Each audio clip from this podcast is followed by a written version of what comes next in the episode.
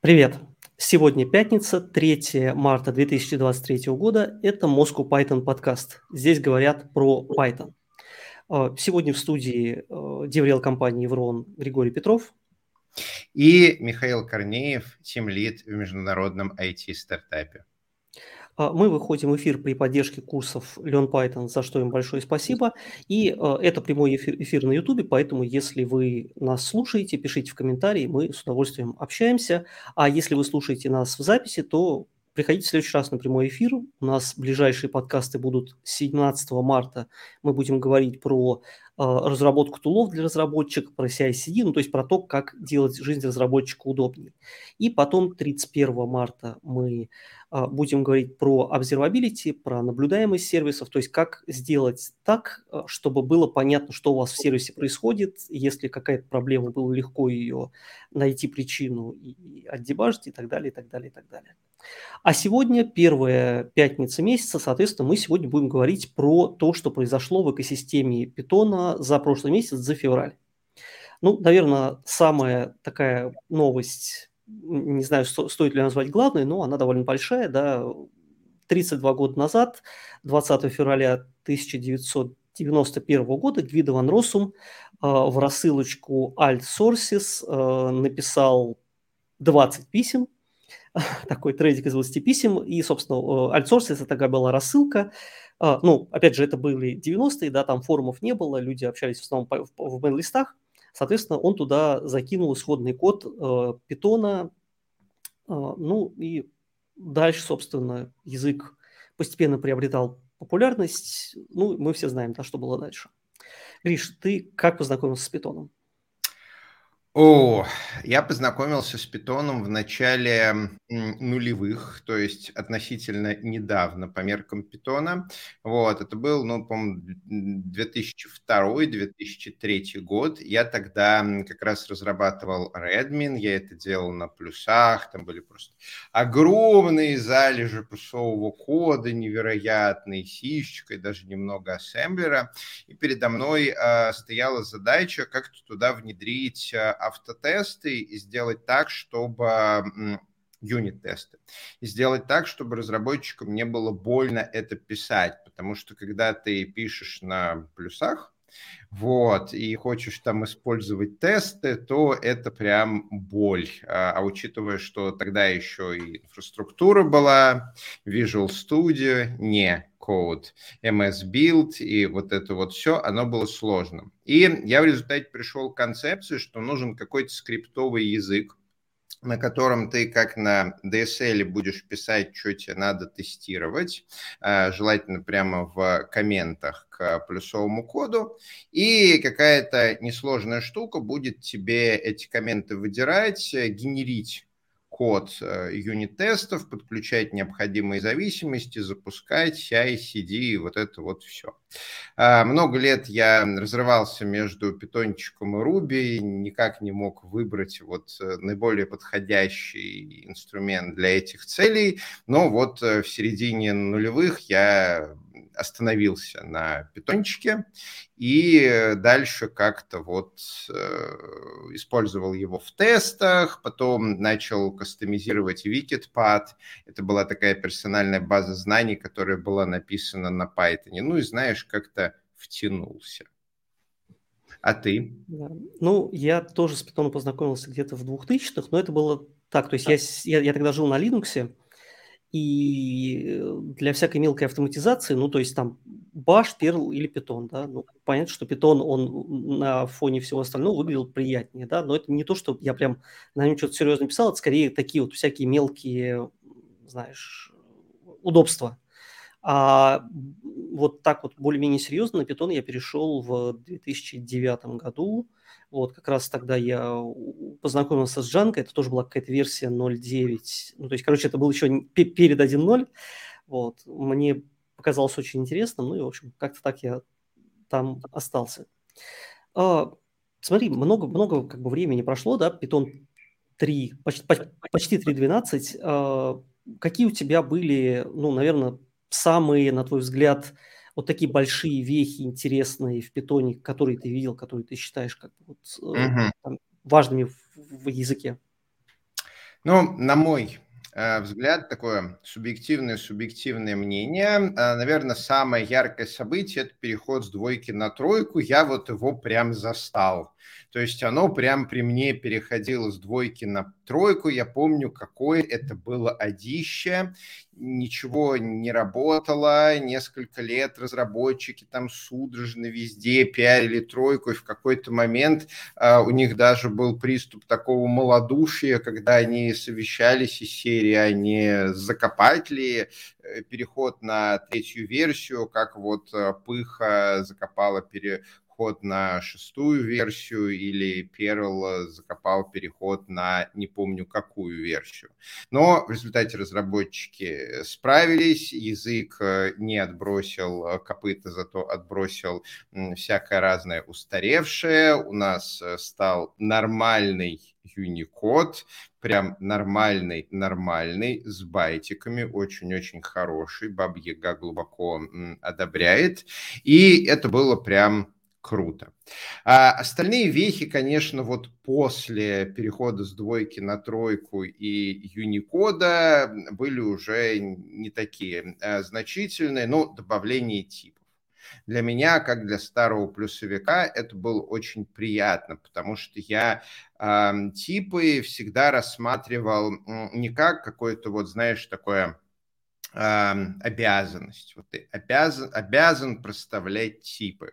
У меня же сектор рассказывания истории кодом, и я всегда говорил, что типы — это такая возможность поставить капканы на ошибки. То есть ты себе все типами описал, пока ты код пишешь, пока ты помнишь, что ты вообще пишешь.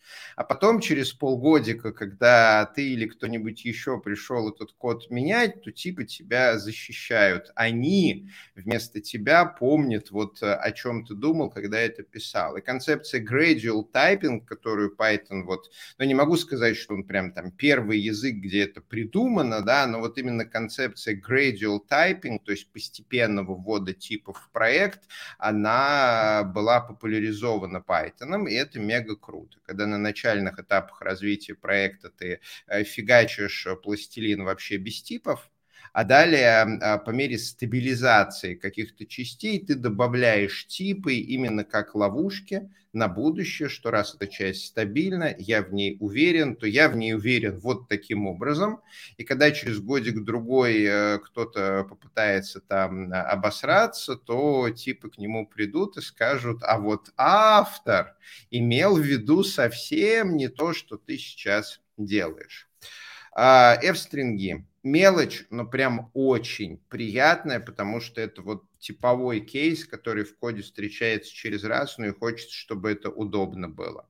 А async и await много лет добавлялось в язык, прям вот мяв стоял, никто не понимал, как это работает, да и сейчас никто не понимает, как оно работает. Я до сих пор не могу понять, как await на await делается, где вот там в этих генераторах что замыкается, передается, мне просто в голову не кладется. Тем не менее, вот появление Fast API показало, что оно прям взлетает. Да? Fast API взлетело на двух крыльях. Это Pydantic и async await. И вот async await себя показал с лучшей стороны. Pattern matching, добавление в последних версиях Python, очень приятно. Теперь можно писать сложные вещи норм способом, а не как раньше это размахнись рука, разудись плечо, сейчас if на 4 экрана писать буду. Ну и последнее, пятое, чего можно вот так вот сказать, это рефакторинг std.lib, который начался много лет назад, ведется сейчас. Вот, какие-то вещи отмирают, а какие-то появляются. Мне вот очень нравится объектно-ориентированный PyFlip. Вот, я стараюсь его везде использовать вместо legacy кода. Я прям вот вижу, насколько он лучше. Скажи, а какие вот яркие вехи были для тебя? Такие же или что-то другое? Я бы, наверное, в принципе согласен с тем, что ты сказал. Это действительно все были важные штуки. Я бы добавил еще несколько вещей. Во-первых, ну, Python, помимо того, что мы там для разработки, он используется для анализа данных, и тут на самом деле очень много классных библиотек, которые действительно во многом перевернули то, как вообще работают с питоном. Ну, самое очевидное, на мой взгляд, это Юпитер, да, то есть вот это прям Jupyter ноутбуки, если тебе надо там погонять какие-то данные, прям классная штука. Я вот всегда, когда вот мне надо что-то, там, не писать программу в классическом виде, а именно там что-то поковырять, какой-то набор данных, очень классно всегда использую, прям кайф. Мне кажется, действительно очень сильно изменило то, как используют Python, как воспринимают Python и кто его использует. Да? То есть сделали Python доступным для людей, которые раньше, возможно, его бы и не выбрали. Это прям очень-очень важная штука. На мой взгляд, также это, там, с этим можно поспорить, но я считаю, что Pandas тоже очень много сделал. Mm-hmm. Понятно, что Pandas построен поверх NumPy и все вот это, да, но все-таки NumPy, он такой, он для людей, которые как бы с математикой дружат, да, и вообще... Вот, да. А вот Pandas, он прямо тоже сделал работу с данными очень удобной для, вот, опять же, тех людей, которые... хотят работать с данными, но не хотят глубоко погружаться в программирование, да, прям супер удобно. Ну и, на мой взгляд, тоже вот по поводу того, что происходило вокруг Python, важная штука, вот в последние годы, ты уже назвал типы, это прям, да, очень важная штука, но помимо типов, в принципе, вот эта вот работа над тем, чтобы делать код лучше, то есть вся вот эта автоматизация, да, был PyLint, потом Flake, там, да, и вот... Очень много всего делают, там Black, я не знаю, и так далее. Инструментов, которые помогают делать код лучше, читабельнее, удобнее, потому что, ну, мы читаем код гораздо чаще, чем мы пишем, и поэтому каждый раз, когда я встречаю код, который тяжело читать, я понимаю, что я там свою жизнь трачу не на то, на что бы я мог тратить. Да, то есть, поэтому это тоже, мне кажется, очень важно. Все остальное, да, async await, я вот с async, он в 3.4 там начали там делать такие первые подходы, в 3.5 он там появился примерно в похожем виде на то, что вот он сейчас есть, значит, что его там дорабатывали, я вот где-то в районе 3.5 его начал использовать, и это было прямо прикольно, мне там надо было принимать довольно много данных от маленьких коробочек, которые там в тебя пуляются данными, да, там их много, они маленькие, но они тебя бомбардируют, соответственно, надо это там делать быстро, и, там, быстро вот эти JSON-чики проверять и перекладывать, и прям было, да, я прям оценил, было очень прикольно. Да, Python, 32 года, поздравляем, надеемся, что дальше будет также, ну, еще лучше. И на самом деле следующие у нас целых 4 новости, но я решил объединить их в одну, потому что они, на самом деле, про одно и то же. 3 новости про то, что Filum, такая компания, которая занимается безопасностью, они отловили 3 атаки на PAPI, ну, на основной репозиторий Python, пакетов Python. Это, конечно, атаки не на сам репозиторий, просто в репозитории выкладывали много пакетов, в которых были всякие неприятные штуки встроены, которые там должны были, я не знаю, криптокошельки уводить, там что-нибудь майнить, что-то еще такое делать неприятное.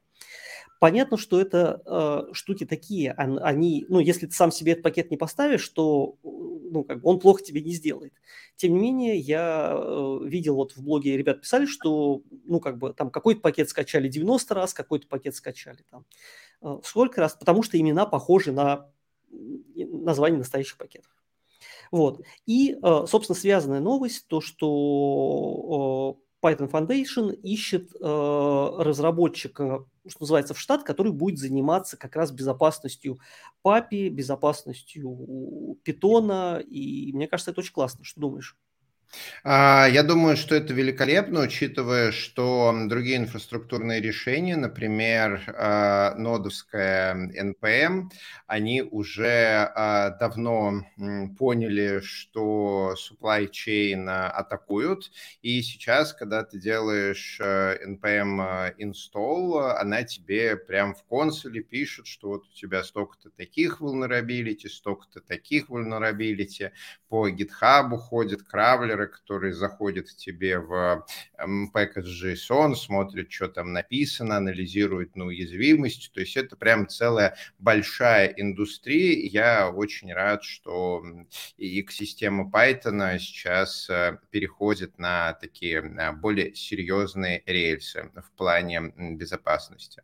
Но прежде чем мы поговорим про безопасность, вот у нас вопросы подтягиваются, спрашивают, как мы видим перспективы Fast API или там Django, или, может, новый асинхронный Flask.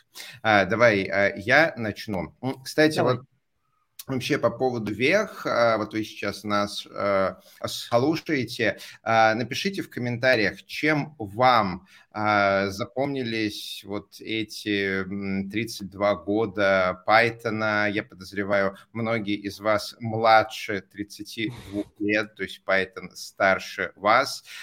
Тем не менее, вот сколько времени вы используете Python, какие изменения в языке, в экосистеме, во всем, что рядом, запомнились вам. Пишите в комментариях, а мы сейчас обсудим. Что же до Fast API? Вот реально предсказывать будущее – это вообще фиговая затея, потому что люди же постоянно что-то новое делают, и ты не знаешь, что они делают.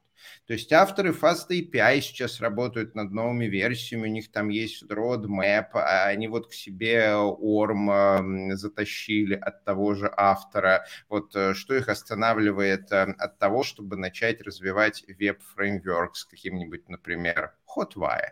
Опять же, Django, там есть roadmap, но это все живое, оно меняется, и тот же Django или Flask, они могут затащить какие-то очень новые, очень интересные подходы. Вот мы их как раз обсудим чуть позже, о том, что Python потихонечку начинает прорастать в веб. У нас сейчас такой, знаете, вот инь-янь получается, когда фронтенд стремится нодой на бэк, чтобы стать фуллстеком, а бэк в лице Python, Ruby, Python разными способами стремится на фронт, чтобы тоже стать фуллстеком. И вот кто из них кого сожрет или как установится баланс, мы пока не знаем. Вот на текущий момент позиции Fast API, они прям сильные, и они постоянно усиляются. Потому что, несмотря на то, что в Django добавили какой-то вот базовый async await, у Fast API вместе с Pydantic очень сильная и лаконичная комбо относительно Django и DRF. Слушай, вот. Ну Django, асинхронная Django, это пока довольно такой разговор условный, потому что вот, да. Мы смотрели 4.4.4.2, пока это от полноценного асинхронного фреймворка, ну, все еще довольно далеко. Я не думаю, что пока имеет смысл рассматривать Django как Django какой-то асинхронный фреймворк. Но более того, слушай, вот на мой взгляд такой вопрос очень абстрактный еще, потому что давайте честно, вот Fast API требует лучшего умения работать с фреймворком, чем Django. То есть написать плохой код на Fast API гораздо проще, чем на Django. Просто потому, что Fast API асинхронный, если вы не очень хорошо понимаете, как асинхронка в Python работает, то, ну вот я просто сейчас как бы наблюдаю тут, что там попытались люди на Fast API написать монолит, он тормозит, он работает плохо, нестабильно и так далее, ну, потому что они там взяли, например, эту самую SQL Alchemy и начали ее использовать, например, синхронно. То есть у него там какие-то куски, там, причем довольно большие куски, ну, просто синхронно, там, естественно, весь event-луп в этот момент ждет, и зачем здесь, в принципе, асинхронный фреймворк, не очень понятно. Ну, кроме того, что Fast API – это модно, стильно, молодежно. Поэтому тут, мне кажется, если ты умеешь там работать с Django и понимаешь, как работают веб-фреймворки, и как понимаешь, как работает асинхронка в Python, то Fast API – хороший выбор. Если ты изучаешь первый веб-фреймворк и начинаешь с Fast API, это странный выбор, на мой взгляд. Ну, не надо. Да, начинать лучше с чего-нибудь простенького, вроде Flask, его неасинхронной версии, такое однопоточное, однопроцессное, вот это вот все. Я вижу по комментам, что вспоминают, что print стал не ключевым словом, а функции, это было забавно, ее теперь можно переопределить, поменять, стереть, вот это вот все любопытное. Увеличение скорости питончика, это буквально последние 2 года, и мы обсуждали это в предыдущих выпусках, но да, Python сам по себе становится быстрее, вне зависимости от проектов, которые добавляют там к нему JIT, позволяют его компилировать и так далее. Просто виртуальная машина становится быстрее. Ну и в целом компы-то наши становятся быстрее. И обратите внимание, что вот компы становится быстрее, большими темпами, чем увеличивается количество населения. То есть мы в целом всегда делаем наши сервисы на примерно одно и то же количество людей. Да? Вот сколько людей есть, настолько мы и делаем. А компы становятся все быстрее и быстрее. Так что, я думаю, через некоторое время у нас просто станет такая точка сатурации, когда у нас какие-то базовые несколько серверов смогут держать столько тысяч подключений в секунду, сколько нам нужно, чтобы обслуживать вот вообще всех пользователей, которые к нам могут прийти. Но это некое такое будущее, пока, конечно, приходит черная пятница, и IT-отделы огромных компаний делают вот так вот. Ой-ой-ой, и сейчас у нас будет 300 тысяч в секунду, а мы только 150 можем, сейчас будет беда, и мы не знаем, как она к нам придет. Но это вот такой переходный период, сейчас фреймворки, технологии станут чуть получше, компы чуть побыстрее, людей останется столько же, я думаю, стабилизируется.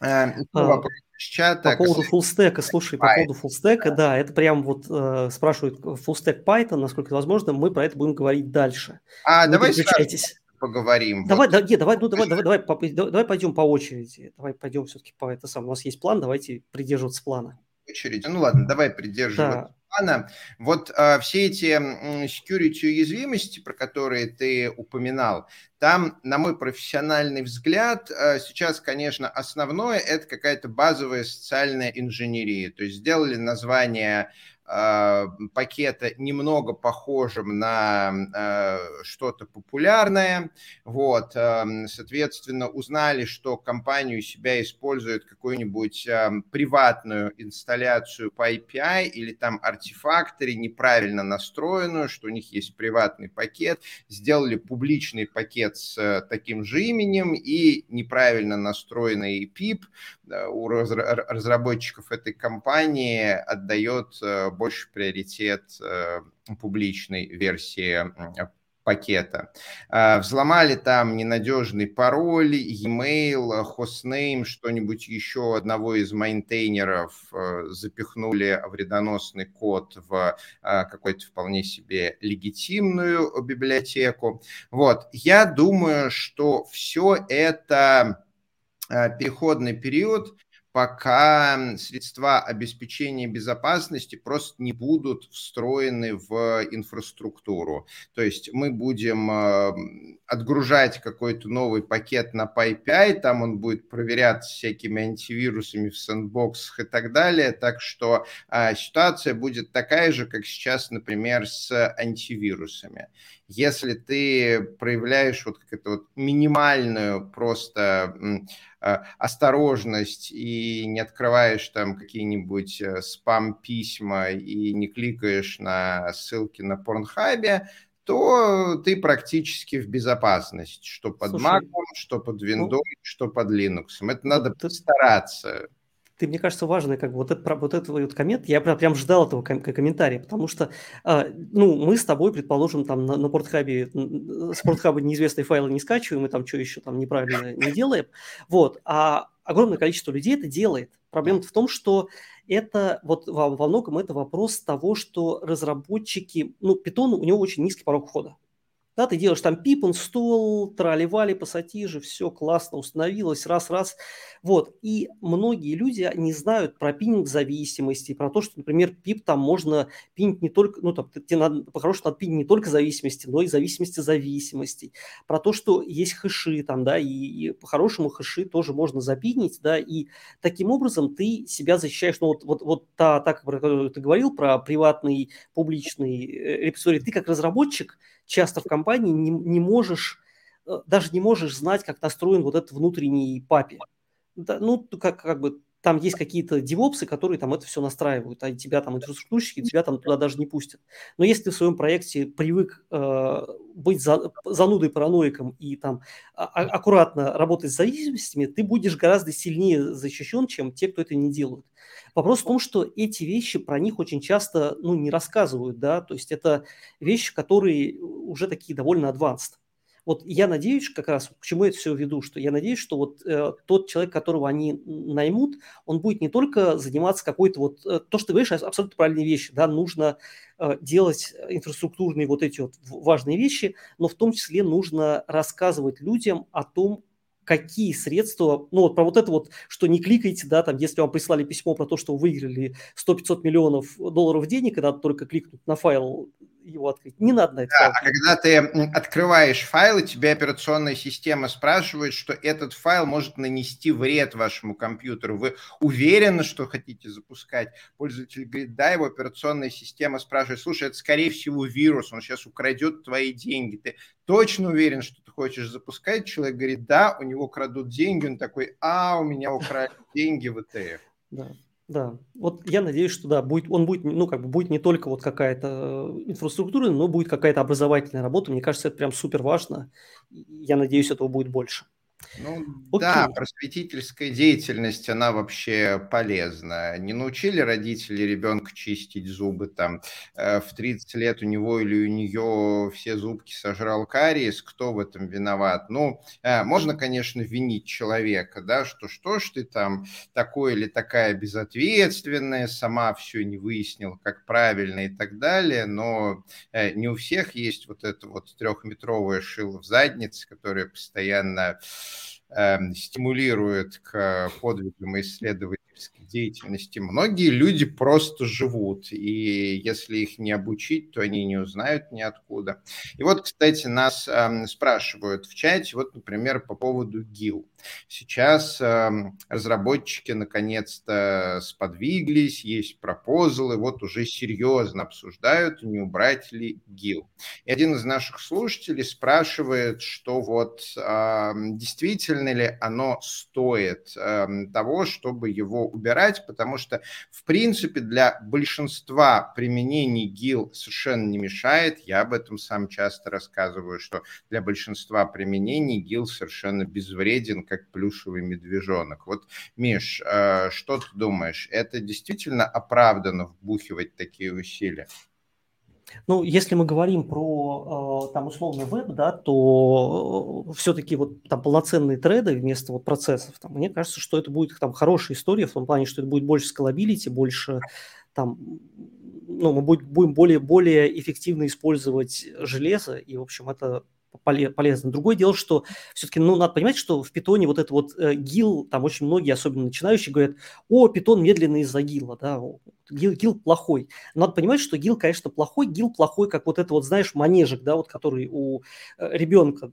Ребенка сажают в манежик, да, и манежик плохой, не дает ребенку выпасть куда-то, уползти, там, не знаю, в розетку пальцами потыкать. То же самое гил. То есть гил уберегает, делает питон очень, большая часть дружелюбия питона как раз из-за того, что он не позволяет выстрелить себе в ногу.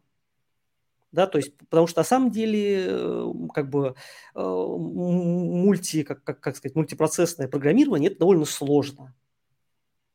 И, как с синхронкой мы только что говорили, да, то есть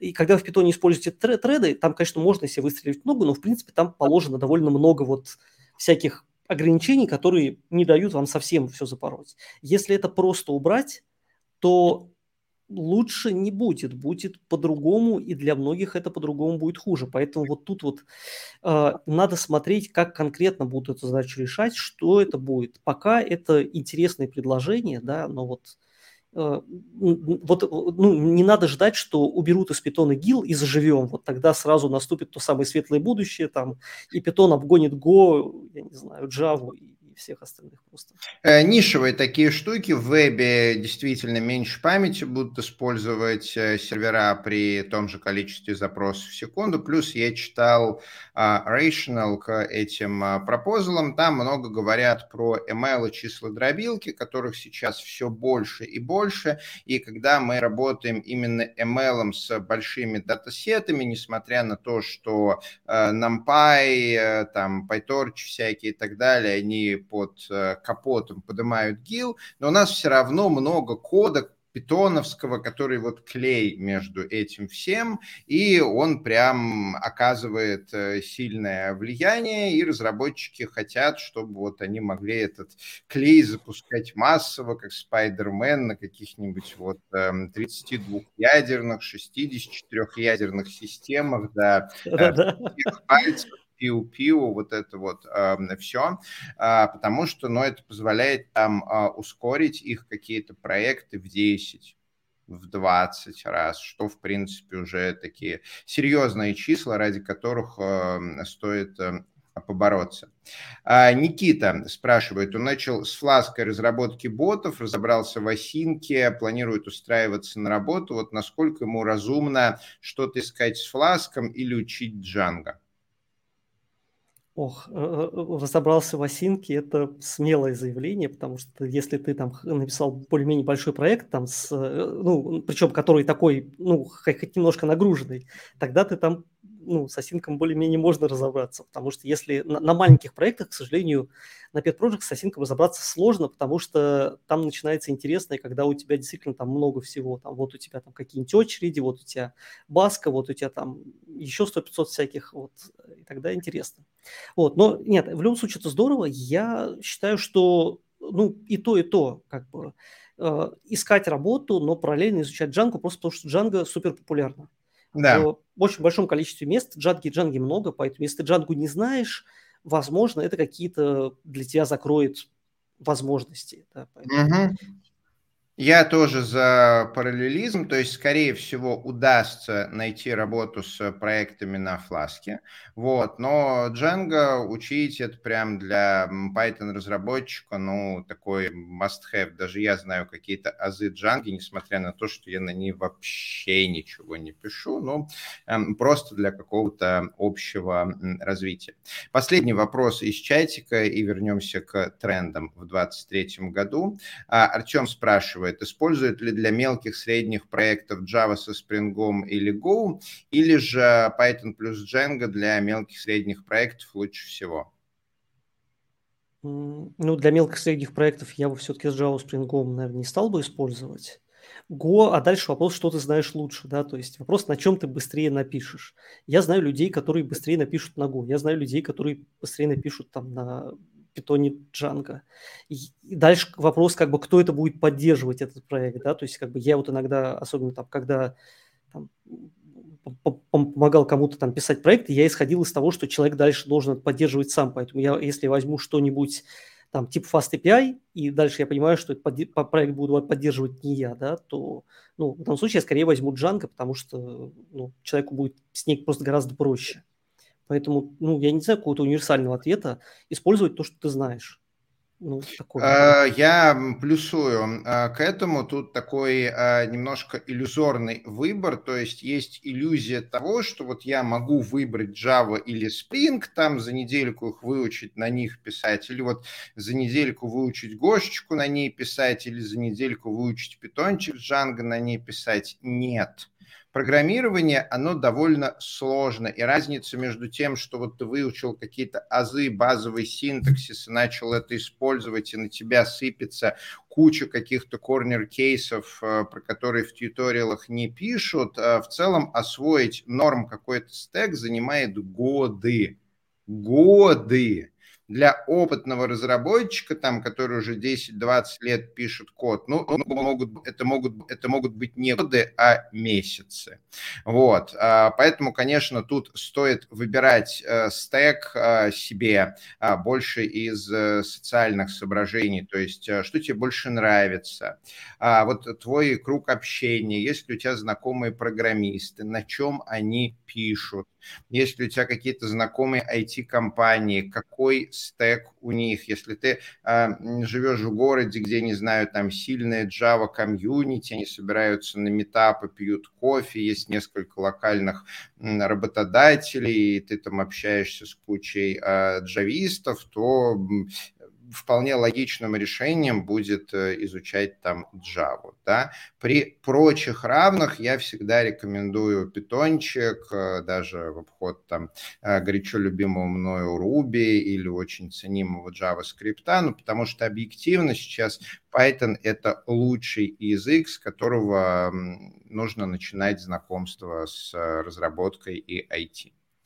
Михаил, давай перейдем к трендам в 23-м году. Да, тренды, да. 23-й год начался, да, поэтому довольно много статей про тренды. Вот мы там выбрали три таких больших тренда. Использование Rust вместо сей. Что думаешь, станет сильно лучше, когда все начнут на Rust писать? Слушай, я думаю, что да, станет. Как это ни странно, ну, C++, разные совершенно языки, они замечательные, но это такая вот бензопила, с которой ты бежишь, и вокруг тебя все вот это вот жужжит, и щепки падают, и одно неосторожное движение, и ты без руки, или кто-нибудь без ноги, или упала не в ту сторону. Rust в этом плане, он предъявляет большие требования к разработчику, то есть изучить Rust, я думаю, сильно сложнее, чем изучить ту же сишечку на базовом уровне. Тем не менее, вот эти вот гарантии, которые дает Rust, это прям огонь-огонь, это огнище, это позволяет один раз помучиться, разобраться, как правильно кастовать, а дальше ты кастуешь, оно не взрывается, ты кастуешь, оно не взрывается. У тебя, знаешь, такие-то гигиеничные, безопасные фаерболы получаются, которые летят куда тебе надо, делают там бабах, а где не надо, бабах не делают. Это прям мега круто. Собственно говоря, по этой причине раз сейчас завоевывает такую популярность. Сейчас довольно хорошая интеграция вот Python и Rust, надо сказать, вот за, наверное, за последние полтора года, наверное. Во-первых, PyO3, да, то есть возможность из Rust обращаться к питоновским объектам, возможность там из Python к растовским, это удобно, к растовским структурам, это удобно. Это действительно дает возможность вот там не заниматься самодеятельностью, да, а использовать как бы готовые библиотеки. Потом вот эта вот штука для сборки как-то растовых расширений Python, как-то на M называется, я не помню, как она правильно называется. В общем, короче, появился, да, long story short, как появился тулинг для вот взаимодействия Python и Rust, который просто позволяет девелоперам удобнее это делать. И это классно. Я вижу, что действительно много интересных проектов, которые начали использовать Rust. Ну, то есть самое, наверное, очевидное – это Pydantic 2. Там будет как бы Rust под капотом, насколько я помню. Там Pydantic Core, кажется, это называется проект. Там, не знаю, вот, например, там Robin Framework, который мы недавно обсуждали, там тоже, там, условно говоря, USGI сервер встроенный и на Rust, тоже, ну, решение там, как бы, может быть, спорное, но это интересно, там, да, и, в общем, много-много мест, где Rust сейчас используется, поэтому, да, мне кажется, прям очень клевая тема. Фуллстек фреймворки, которые на Python позволяют делать целиком приложение. Streamlit, NiceGUI, PineCone. Я, честно говоря, только Streamlit использовал, честно признаюсь. На NiceGUI я немножко смотрел, но вот нигде его не использовал так вот в продакшене. Вот. Ты трогал их? Есть какое-то мнение? Ну, на самом деле, я трогал довольно много пайтоновских решений вот для такого гуя, и веб, и не веб. Там сейчас прям вот куча попыток нащупать какое-нибудь рабочее решение, потому что на самом деле нет единого мнения, как правильно делать. Кто-то в Python генерит HTML, JavaScript, CSS, отправляет их на сервер, и там у тебя получается какой-то веб-приложение, которое может быть, например, не знаю, там на React, вот оно будет с твоим пайтоновским бэкэндом общаться. Кто-то использует браузер исключительно как веб-канвас и просто рисует на нем точечками, то есть берется там какой-нибудь PyQt, PyGTK и... Браузер — это такой просто еще один монитор получается. Кто-то пытается использовать современные подходы вроде Hotwire, когда бэкэнд устанавливает веб-сокет соединение с браузером и шлет туда маленькие кусочки HTML, а стейт хранить у себя. Кто-то вообще не заморачивается, транспилирует Python в JavaScript, ты на бэкэнде, собственно говоря, подготавливаешь свой фронтенд Python код, и дальше он туда через WebAssembly скидаешь 10 мегабайт, фигак, еще 15 мегабайт. В общем, их много, они разные, что будет непонятно. Мне пока больше всего нравится подход с Hotwire, он еще не пророс в экосистему Python, то есть там есть попытки подружить Hotwire там с Django, с Flask, вот, но вот так, чтобы прям фреймворков, которые бы это в себя интегрировали, я пока не видел. Тут, ну, Streamlit это, насколько я помню, для каких-то научных вещей, то есть он хорошо позволяет делать GUI, который там к Юпитеру, вот это вот все. А еще, кстати, есть отдельная, например, библиотечка, которая хорошо позволяет там GUI для дашбордов делать, вот это. Так что если у вас какая-то узкоспецифическая задача, вроде сделать GUI к Юпитеру или дашбордик и так далее, то, наверное... Если для этого есть хорошо себе зарекомендовавшаяся Python-библиотека, это будет очень хорошее и экономящее время решение. Вот так, чтобы делать что-то серьезное на Python именно в фуллстеке, я думаю, пока экосистема Python не готова. Подвижек очень много, но именно вот о готовности не могу ничего сказать. Ну, у нас... ну, вот в WebAssembly же вот недавно они объявляли, да, что у них там полноценная поддержка Python, да, хотя там сам WebAssembly тоже пока, ну, далек от, мне кажется, такого принятия полного везде, но это, мне кажется, очень крутая история, которая там действительно даст возможность на, там, ну, использовать то, что ты знаешь, да, там, не тот язык, который тебе приходится использовать, а тот язык, который тебе там нравится или который ты знаешь и так далее. Это прям очень круто. И не обязательно Python, там, не знаю, Go или там Ruby, например, да, то есть вот это супер. И вот эти, ну, действительно сейчас много, вот тот же самый Streamlit, я просто видел, как вот там, ну, один из там, собственно, выпускников LearnPython, да, я там с ним общался, вот он занимался Data Science, ему надо было для там своих каких-то руководителей красиво визуализировать данные, там он взял Streamlit, буквально там сам разобрался, очень быстро сделал там, данные красиво визуализируются, да, там, я ему там только немножко помог с тем, чтобы сделать, ну, защитить это логином, паролем, потому что Streamlit, он такой, это все-таки не совсем веб-фреймворк в том привычном понимании, где сразу все это есть с коробки, ну, по крайней мере, пару лет назад так было. Вот. Но это прям очень круто, то есть человек взял, он не знает фронта, он, ну, как бы ему не надо разбираться, он вообще, в принципе, дата-сайентист. Поэтому очень, очень круто, раз, и это, опять же, там больше возможностей. Я прям, мне кажется, классно. Если вы не смотрели вот эти штуки, там, Streamlit, NiceGUI и так далее, сходите, посмотрите. Возможно, в чатике про Prisma и вторую SQL Alchemy Вот, ну, про вторую SQL Alchemy я могу сказать, что типы теперь норм, вот, а я очень большой апологет типов, поэтому, конечно же, настоятельно рекомендую.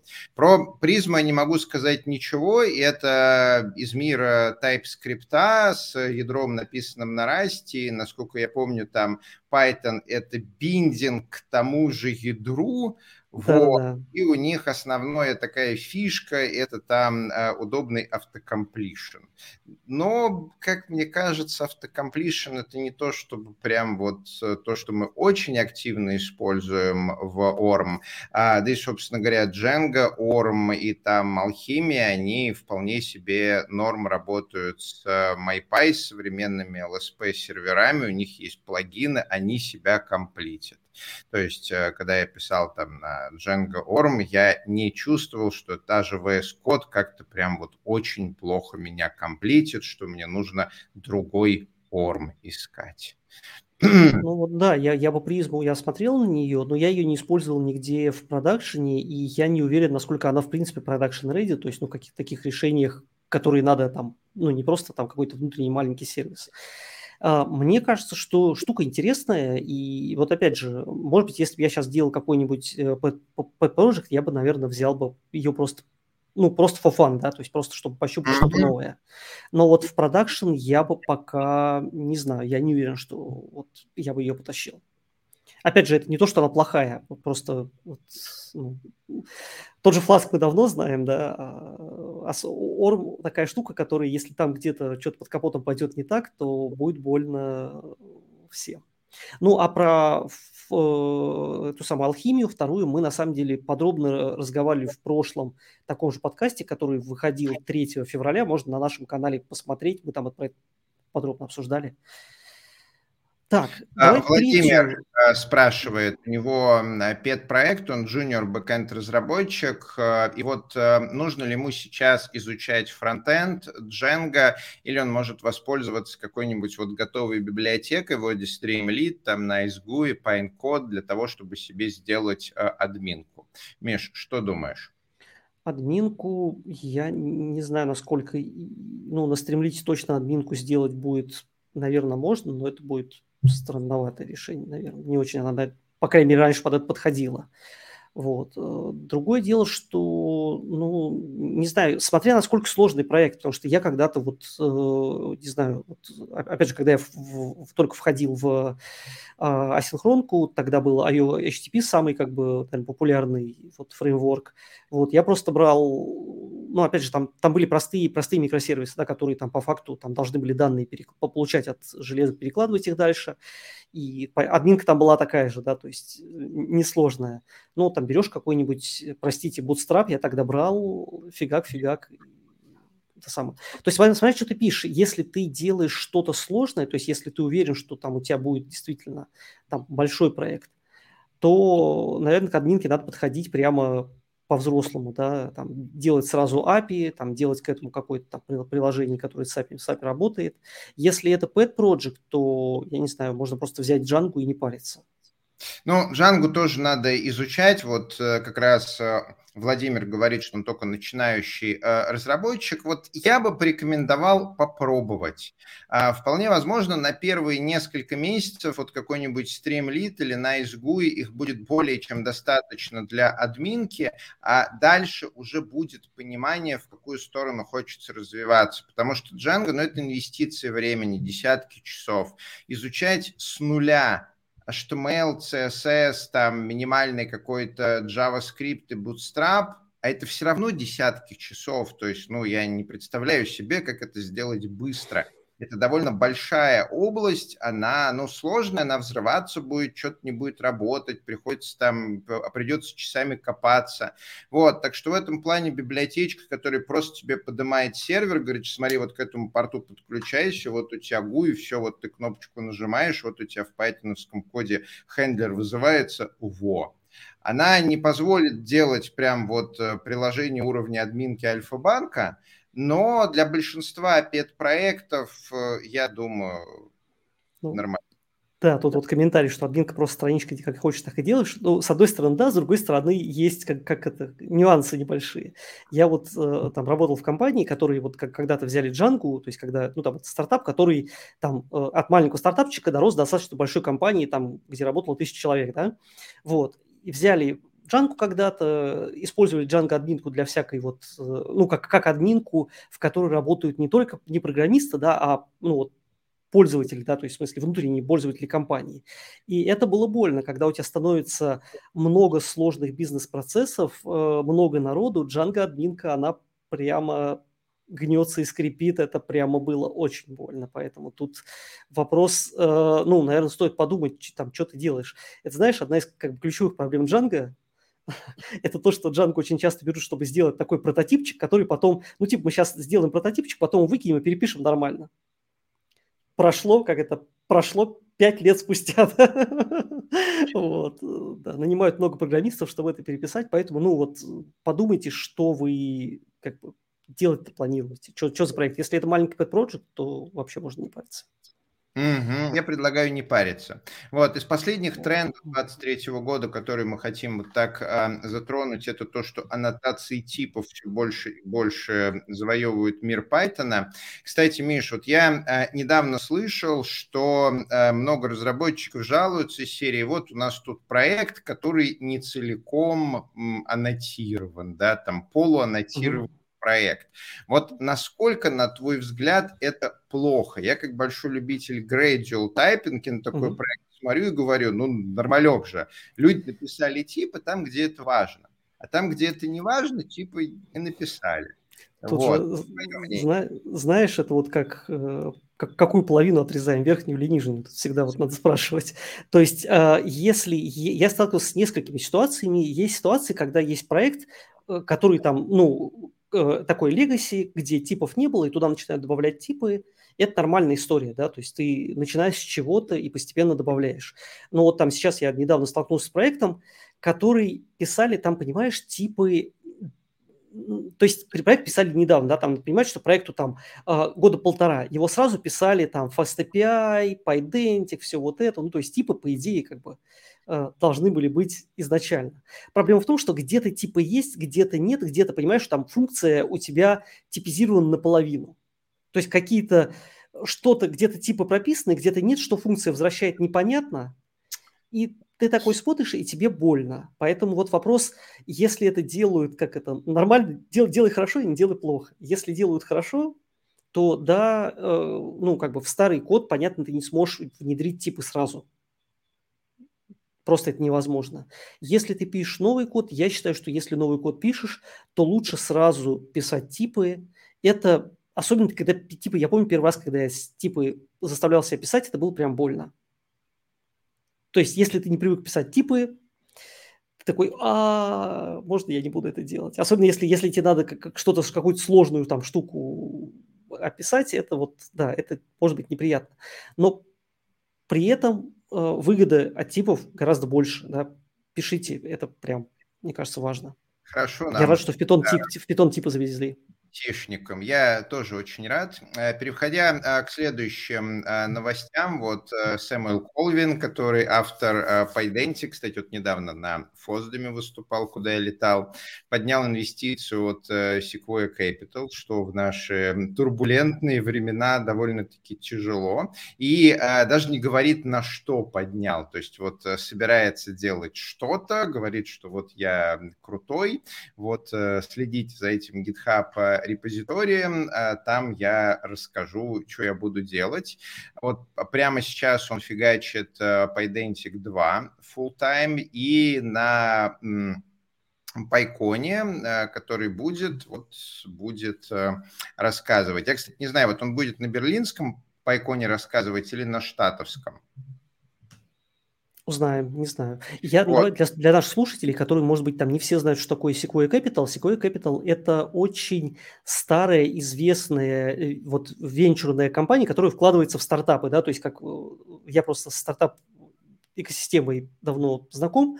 Вот, то есть Sequoia, если там человеку дали деньги Sequoia, это, ну, как бы во многом знак качества. Не то, что они никогда не ошибаются, они, естественно, там, как у всех вечных капиталистов, большое количество там ставок, которые они делают, не выигрывают, да, но они выигрывают достаточно часто, чтобы до сих пор быть как бы живыми, бодрыми и активными, да, и известными и так далее, да. Поэтому Sequoia – это очень крутая история.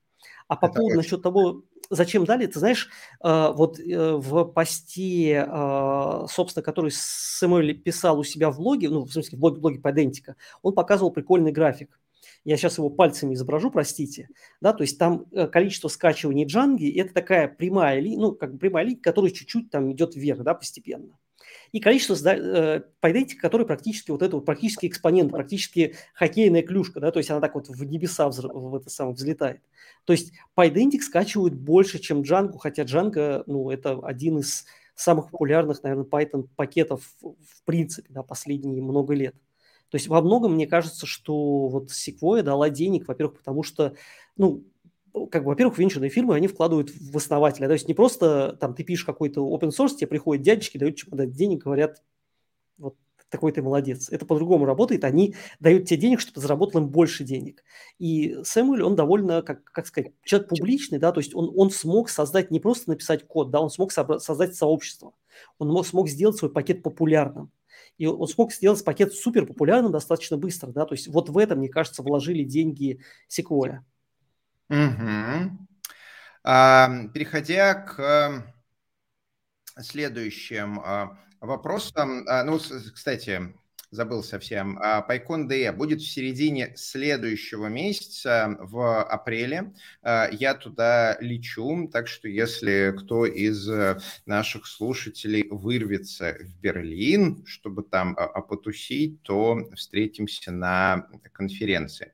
А говоря про новости мира Python, вышел отчет, как Python используется в блокчейне. Я почитал, вот Миша его нашел, я почитал, и там прям огонь-огонь, про Python говорят как самый популярный язык в мире, и несмотря на то, что Python напрямую не используется ни для реализации блокчейна, там обычно Rust, ни для реализации смарт-контрактов, там обычно какие-то очень... простые штуки. Python вокруг всего этого просто огромное инфраструктурное кольцо, какие-то DSL-ки высокоуровневые, которые в контракты компилируются, системы для мониторинга, и интерфейсы, и запуск, ну, в общем, вот инфраструктурные решения, то, в чем Python традиционно силен. Так что, несмотря на то, что крипта не написана на Python. Python активно используется в мире блокчейна. Ну, ты можешь Python, ну, не знаю, я вот там еще лет сколько, короче, какой-то, ну, блин, довольно несколько лет назад, короче, писал историю, мы там с Ethereum, со смарт-контрактами Ethereum-скими взаимодействовали.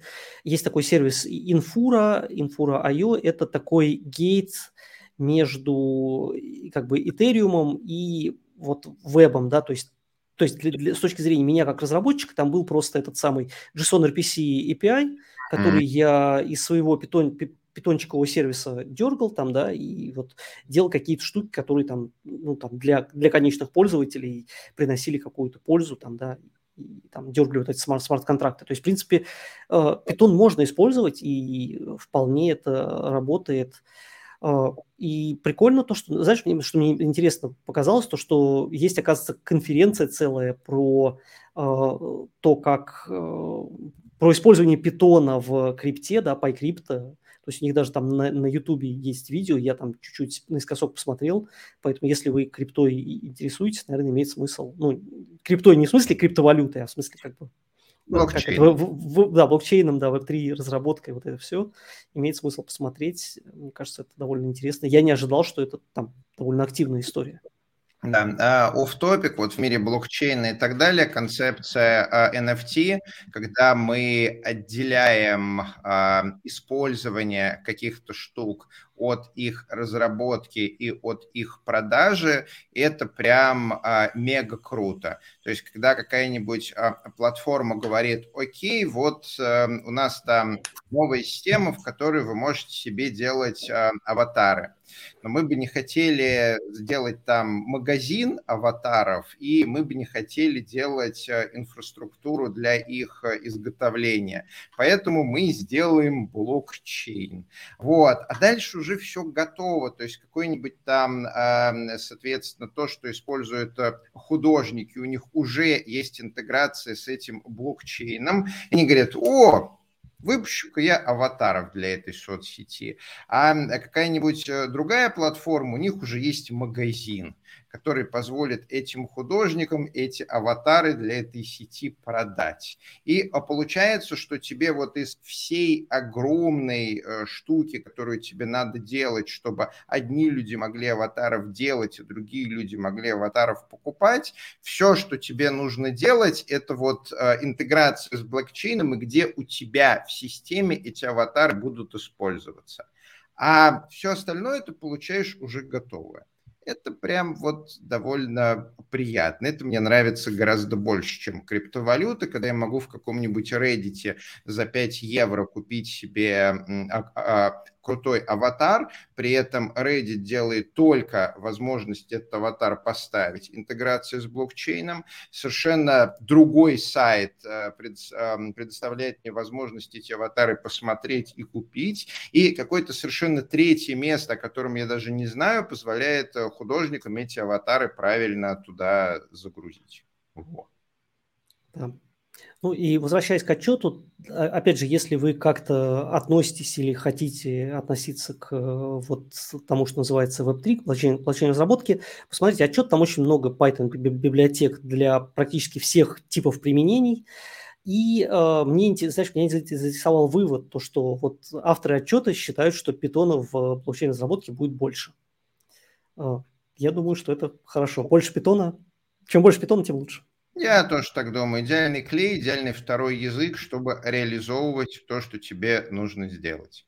Ну и завершая наш часовой новостной выпуск, какая у нас последняя новость? MyPy 1.0 вышел, да. Наконец-то. Это веха тоже, да. Честно говоря, я помню, вот когда только начали вот эту историю с типами, было очень много сомнений, что это в принципе полетит. Да? То есть это же изначально был, в принципе, насколько я помню, такой proof of concept. То да. Есть, что, в принципе, такая штука может работать. Не то, да. Что она будет работать, она может работать. Они изначально не были типами. Это были просто аннотации, и Гвидо Ван Россум сказал: ну, скорее всего, вы их будете использовать для типов, но не гарантирую. Поэтому вот попробуйте использовать аннотации. Вот в течение нескольких версий Python все смотрели, как люди используют аннотации. Их действительно начали больше всего использовать для типа. Там потом даже этот скандал был, когда оказалось, что Pydantic и куча других решений используют аннотации не только для типов, вот, так что аннотации – это не только типы. И оно взлетело, и это мега круто. Вот поддержку self добавили. Теперь можно аннотировать, что метод класса возвращает инстанс этого класса без копипасты его имени. Да, это прикольно, на самом деле. Ну, на самом деле, в каждой, вот сейчас, если посмотреть чейндж-логи, вот, в каждой версии Python там что-то, относящееся к типам, добавляют, делают это более удобным, более каким-то человечным. Не знаю, мне вот, опять же, про типы мне понравилось то, что можно использовать вот не этот импорт dict и list, да, можно использовать там обычный dict и list, можно использовать or там чересчур. Ну, такие вот удобства, да, мелкие удобства, которые делают твою жизнь чуть-чуть лучше. И они отказались от версионирования. Вот то, что у них раньше было у MyPy, версионирование было какое-то очень свое. То есть типа там 0.8.8.5b, там что-нибудь такое. В общем-то, короче. Теперь это не совсем Semver, но это близко относительно к Semver. Они там объясняют, почему они Semver не могут использовать. Но, по крайней мере, ты теперь там, ну, понимаешь, что там вот обновился, там, не знаю, патч-версия, скорее всего, это относительно легко обновление пройдет, и ничего у тебя не отвалится в твоих пайплайнах. А может, отвалится. Да. Еще они говорят, что версия 1.0 на 40% быстрее, чем 0.991. Не знаю, у меня довольно большая кодовая база, и у меня MyPy в прикомитах, соответственно, там прикомит запускаешь и ждешь. Вот, поэтому то, что на 40% быстрее, я прям очень-очень радуюсь. Это прям очень круто. Я прям уже жду, мы пока на 1.0 не перешли, но вот я жду, когда перейдем. Да. Короче, MyPy, радуемся за них, потихоньку обновляемся, да, и, в общем, радуемся, что эта штука пошла. Я предлагаю, у нас есть какое-то количество вопросов в комментариях, давай поотвечаем на вопросы. Если у вас есть вопросы, пишите в комментарии, и мы будем потихонечку сгруппляться. Что тебя смотрят? Какая глобальная цель у Python на ближайшие 5 лет? Ну, мы, конечно, не Гвидо Ван Россум, но мы можем сказать, что потому что мы знаем, у Python несколько глобальных целей. Это стать быстрее, стать более дружелюбным, как вот Спайдермен, дружелюбным для программистов, лучше рассказывать об ошибках, лучше анбординг, вот это вот все. Возможно, отбросить. Да, соглашусь, в принципе, вот сейчас у языка такое эволюционное развитие, да, там многие приходят и говорят, когда будет Python 4.0, но мы помним, как переходили с 2.0 на 3.0, и поэтому хочется, чтобы была не революция, а эволюция, да, то есть, вот, потому что, на всякий случай, я напомню, когда будет Python 4.0, это будет означать, что он с 3.0 не очень совместим. И поэтому переводить вот какие-то большие проекты на 4.0 будет, скорее всего, больненько. Вот. Да, поэтому мы хотим, чтобы если будет больненько, то хотя бы была как важная причина, ради чего, да? Не просто потому, что давайте революцию устроим. Миша, на самом деле мы ответили на все вопросы. Кажется, да.